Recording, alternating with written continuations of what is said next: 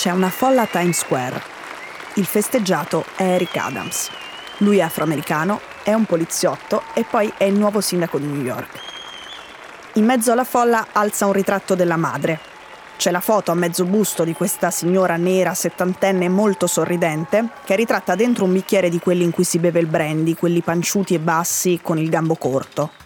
Alla base del bicchiere c'è una rosa rossa e la scritta Buon 75 compleanno, mamma!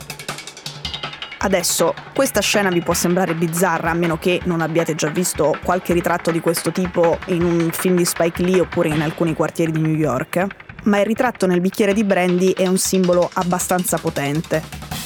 E anche lui, il sindaco Adams, è un simbolo potente.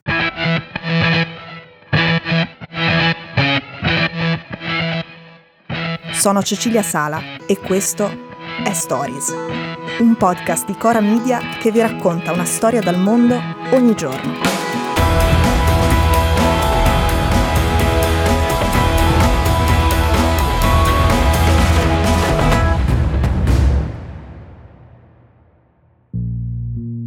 Il ritratto nel bicchiere di brandy è americano come l'hip hop, i jeans lavati e i divani ricoperti di plastica, ha scritto il New York Times. Oggi il sindaco Adams ha ripostato su Twitter quel ritratto dicendo che lui ce l'ha fatta grazie a sua madre che faceva le pulizie e ha fatto mille sacrifici per crescerlo quel tipo di fotografia non è alla moda, ma ce l'hanno molti afroamericani che non si potevano permettere servizi fotografici di famiglia, per cui i baracchini che magari fuori da un negozio di liquori ti scattano il ritratto nel bicchiere di brandy sono l'unica occasione per avere una foto fatta bene, una foto in posa, una foto da incorniciare. Quel ritratto è un messaggio. È rivolto alle comunità nere di New York City e significa non sono un fighetto. Abbiamo detto che Adams, che ha iniziato il suo mandato con l'inizio del nuovo anno, è un simbolo. Lo è perché è afroamericano ed è un poliziotto. Ci tiene parecchio alla sua comunità e alle sue origini e ci tiene molto anche alla sua seconda famiglia, la polizia. Questo è un messaggio forte rispetto a quello che stanno vivendo gli Stati Uniti in questo momento e alle divisioni che li attraversano. Parlo ovviamente di omicidi di afroamericani da parte di poliziotti bianchi del corpo della polizia e del movimento Black Lives Matter. Adams sta con tutti e due o con nessuno dei due, ma in questo non è incoerente. I suoi principi in proposito sono abbastanza chiari e lui è uno lucido. Vede gli orrori dei suoi colleghi, vede l'orrore dell'omicidio di George Floyd. Ma è un poliziotto, ha in testa la priorità della sicurezza e infatti nei comizi la citava sempre al primo posto. Diceva, i newyorkesi vogliono vivere una vita in sicurezza e vogliono che i loro figli ricevano una buona istruzione e poi vogliono che ci sia il lavoro. Numero 1 sicurezza, numero 2 istruzione, numero 3 lavoro.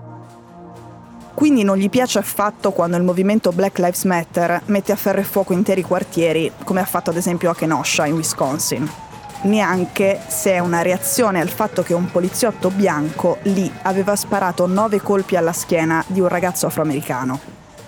Non gli piacciono quelle proteste, ma si è schierato più volte con i portavoce di Black Lives Matter quando hanno denunciato gli abusi della polizia. E poi c'è una cosa che Adams non vuole proprio sentir nominare e che gli fa venire i nervi. L'ipotesi di tagliare i fondi alla polizia perché è violenta. Il famoso defund the police. Lui è uno che parla chiaro e quindi lo ha detto chiaro. Di fan the police è una roba da fighetti bianchi. Come avete capito, Adams è un tipo tosto e uno dallo stile pragmatico. Per qualcuno anche troppo, infatti un suo ex collega ha detto che nella gestione dei rapporti di potere all'interno del corpo della polizia lui aveva metodi molto spicci e addirittura che sembrava un personaggio uscito dal padrino. Insomma, ha fatto la gavetta nella polizia, è uno che spesso si è sporcato le mani e diciamo non è proprio uno che profuma di violette. In campagna elettorale diceva cose del tipo i newyorkesi se ne fregano di sentir parlare di destra e sinistra. Quella è roba per addetti ai lavori, loro guardano al sodo e io sono come loro. Quella campagna elettorale l'ha poi vinta come candidato dei democratici, ma dice che loro, i democratici, sono troppo pieni di fronzoli e che se vanno avanti così perdono.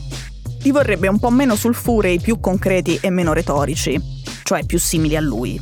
Pensa che altrimenti ci saranno problemi nelle elezioni di medio termine, che sono quest'anno ed effettivamente lo svantaggio dei Dem al momento è difficile da recuperare. Ma andrebbe recuperato almeno in vista del 2024, cioè delle prossime elezioni presidenziali. Per farlo, dice Adams, bisogna cambiare stile.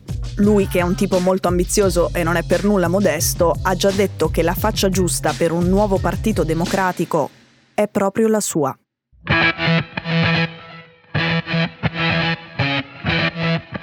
Stories è un podcast di Cecilia Sala prodotto da Cora Media.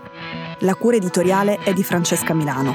L'advisor è Pablo Trincia. La producer è Monica De Benedictis. Il sound designer è Daniele Marinello. La sigla e la supervisione del suono e della musica sono di Luca Micheli.